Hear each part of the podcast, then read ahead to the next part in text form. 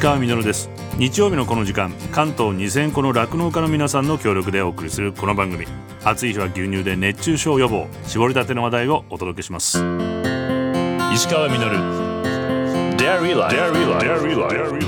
はがきをいただいております。これは東村山市の藤戸さんです。前略ごめんくださいませ。牛乳関係の方々のお話を聞きましたが牛乳の売れ行きがいまいちということで心配していましたスーパーへ見学に行ってみると牛乳をさっと手に取ってレジに行く人が減ったように思いますがこれから暑くなってくるので期待して協力していきたいと思います。料理に使うとコクが出て美味しいカレーやシチュー自宅用プリンなどいろいろとありますのでスーパー東村山に見学がてら買い物に行きたいと思います。ありがとうございます。見学もねちゃんとチェックしてくださって。まあ、ロシアが再びこうウクライナ産の穀物の輸出を停止したり7月最初の2週間は世界中で史上最も暑い夏だったそうで世界各地で農作物への影響が懸念されます。まあ、改めてこの食の安全保障が問われて消費者として食料生産の現状背景を知ることが大切だと思うんですけど、まあ、先日番組のツイッターにも牛乳の値段が上がってるけどちゃんと生産者さんの手元に届いてるのかなというような書き込みをしてくださっていた方がいらっしゃいました。現在の価格は昨年11月に牛乳の買取額が上がったことが一部反映されています。ご存知の通り生産コストが上昇し酪農経営が破綻の危機に直面したためでした。当時この番組に出演してくださった千葉の酪農家鴨太郎さんによると酪農という産業のモデルは乳業メーカーに買ってもらう生乳のコストの半分が餌代ともともとコストが高いものだそうです。それに穀物の上昇など餌代が2倍になってしまいさらに運搬費燃料費なども上がってしまい1リットル生産するたびにおよそ30円の赤字になっているとおっしゃってました。こうした背景から廃業も相次いでしまっています。これに対し昨年の11月から生乳買取額が10円値上げとなりました。しかし少々複雑なんですが酪農家さんの収入は10円上がるのではなくて実質は7.8円程度にとどまります。生乳の買取額は飲用発酵乳用脱脂粉乳用バター用チーズ用生クリーム用学校給食用の6種類に分かれていて買取額がそれぞれ異なり10円の値上げは飲用発酵乳用のみになります。他の用途は買取額が異なるので平均して7.8円の買取額増になりました。しかしこの7.8円も飲用の販売が減少してしまうと加工用に回される比率が上がってしまい平均7.8円より下がってしまいます。こうしてまだまだ厳しい酪農経営を支えるため8月1日より再び買取額の値上げとなります。今回も同様に10円平均して7.8円です。そして値上げにより牛乳の消費がまた減ってしまえば加工に回され7.8円を割り込み酪農家さんの収入は増えません。番組に出演してくださった農業経済学の東大名誉教授の鈴木先生らによるとこうした牛乳の価格決定には川上川下論というのがあるそうです。川上に行くほど価格決定の力は弱くなり川下に行くほど強くなる。一番川上にいるのは生産者である酪農家さんたち。その次にあるのが生乳を買い上げる生産者団体。この団体が各乳業メーカーと買取額を交渉します。そして各メーカーはスーパーマーケットなど小売業者の意向を配慮して買取額を決めます。そして小売店の売り上げを左右するのが川下の末端にいる消費者です。牛乳の価格決定で一番力を持っているのは私たち消費者となるんです。売上が下がれば小売店は価格を下げメーカーは値上げをせず生産者団体も正当な価格で販売買取ができず酪農家に全て負担がかかる。それでも食料生産をやめるわけにはいかないので負担を負いながら私たちのために生産し続けてくださっています。それでもこの悪循環が続けば廃業せざるを得ない方も増えやがていつか消費者は牛乳が買えなくなってしまうという時が来るかもしれません。他から安く買おうとすれば回り回って自分も安く売られてしまうのが経済です。ツイッターに書いてくださった方のように消費者がフェアなトレードを意識すること。それが自分も豊かになることだと思います。引き続き飲んで応援もう一本は実は自分自身への応援にもつながります。石川稔。石川みが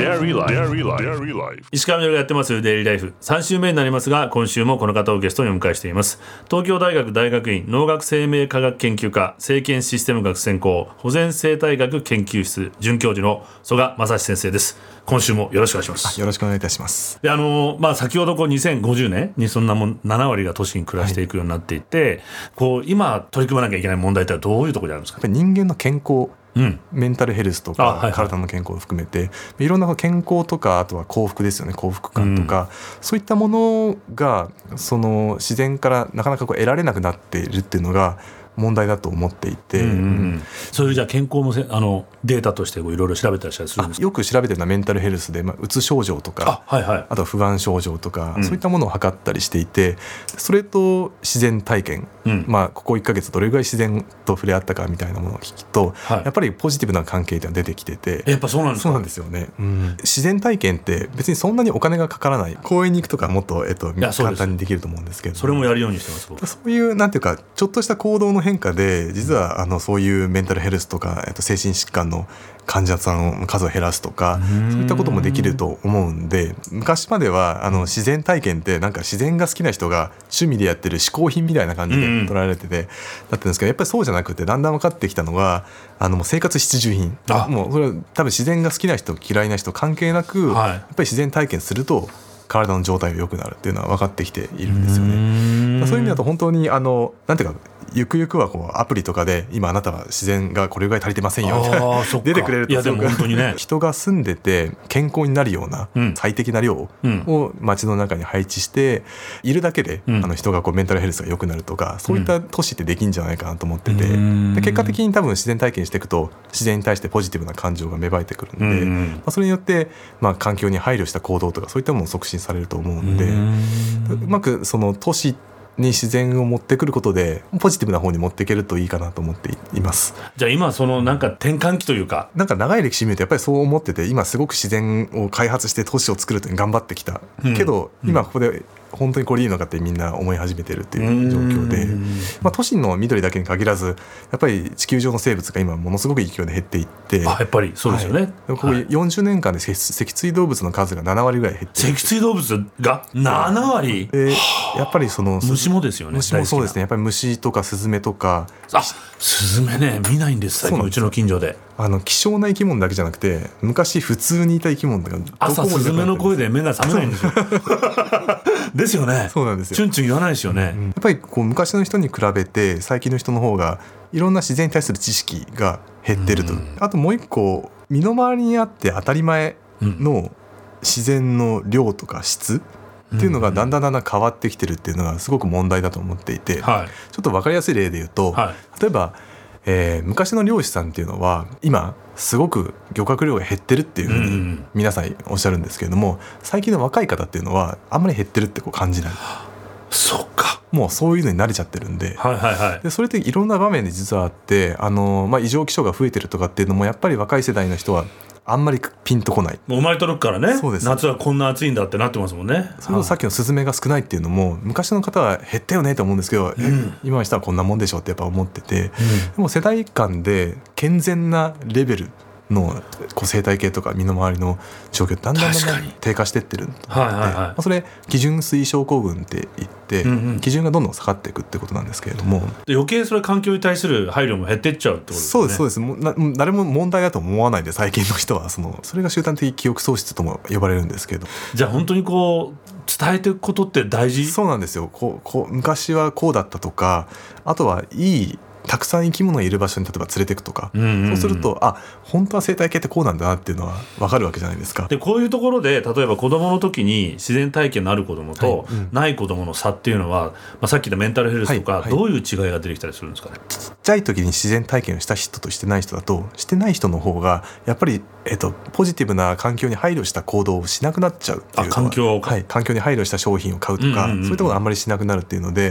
っぱりちっちゃい時の自然体験っていうのがこう何十年経て大人になった時の行動にこう影響してるんじゃないかってことがだんだん分かってきているんですよへねー。あとはその健康面でもやっぱりこうちっちゃい時の自然体験っていうのが青年期とか大人になった時のこうメンタルヘルスの状態とかそういったことをリンクしてるっていうようなへー研究もあったりしていてあとはさっきのアトピーの話じゃないですけども、ええ。ちっちゃい時にいろいろなこう自然と土を触ったりしてるとうん。大人になった時にこう免疫力が高いとか、ん。そういったこと分かってきてるんでやっぱりうん。自然体験をしなくなると人の健康も悪くなるしあとは生態系の保全もう進まなくなるっていう。ああそっか両方まあ本当に負のスパイラルが始まっていくで今後ですね国とか社会が取り組んだ方がいいんじゃないかなって思うこととかって？ちょっとグリーンインフラっていうはい。あのワードってご存知？ないです。はい。普通のインフラってあるじゃないですか、はいはい。でも普通のインフラっていうのはまあグレーの、あの道路とか橋とかねね橋とかはい。じゃまあ、それと同じように自然をインフラっていうようにこう捉えてうんそれはいいですね。そういうはい。あの今あの動きがあのう進んでるんですけれども。あそうなんですか。はい。それでまあ例えばそのもちろん健康だけじゃなくってあとは洪水とか豪雨が起きた時にこう雨水を処理をしてくれるとか。この前僕初めて知ったんですけどレインガーデンっていうのが最近なんかあるんだっていうのを聞いて、はいはいあのそれですか？そうですはい。自然がいろ,、まあ、いろんな機能を持っていて、うんうん。CO2 をあの固定してくれるとか炭素を固定してくれるとかも含まれるんですけどそういった機能をもう賢く使おうっていうそういう考え方ですよね。う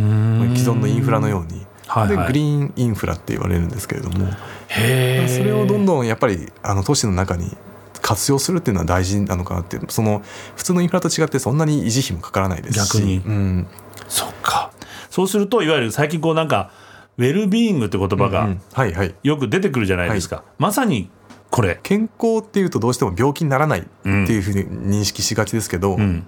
本当に大事なのってこう人がなんていうかこうハッピーに暮らせるかどうかっていう。生き生きとこう活力がある状態が本来は健康はいはい。なんですよね。うんうん、なのでそこに実は自然体験がすごく関係してるよっていうのがあの分かってきていて、うんこれからの時代は経済的なもちろんあのものを追い求めていくのも大事なんですけど、はいはい。そういう人の幸福とかですねウェルビーイングとかっていうのを高めるという時代になると思うんで、そういう意味ではやっぱり自然体験ってここからまだ見直されると思っています私は。まだまだお聞きたいこと尽きないんですが時間となってしまいました。石川稔デイリーライフ東京大学大学院農学生命科学研究科生検システム学専攻保全生態学研究室准教授の曽我正義先生をお迎えしました。ありがとうございました。どうもありがとうございました。石川稔。Dairy Life Dairy Life. 石川稔がやってまいりました。デイリーライフこの番組では皆さんからのメッセージをお待ちしております。メールアドレスはミルクアットマーク TBS.CO.JP です。採用させていただいた方にはミルクジャパンのオリジナルグッズと番組ステッカーをプレゼントさせていただいています。番組公式ツイッターもあります。ハッシュタグミルク954をつけてつぶやいてみてください。曽我先生3週にわたりお話を伺ったんですけども自然体験は人間にとって必需品なんだと、まあ、考えたらですね他の生物にとって自然が必需品だということは分かるので人間も同様なのは当たり前なんだなと。人間だけが違うってことはないですもんね。若い学者さんがこうした未来を指し示してくれてることに本当に希望を感じてしまいました。史上最も暑い夏危険ですらあるんですけどもこの暑さも実は元は人間のせいですよね。夏好きの僕としては連日暑い暑いっていうこう夏が責められてるような気がして少しなんかな暑いことに不平をねもうあんまり言いたくないなというふうに思ってしまうんですけど、ま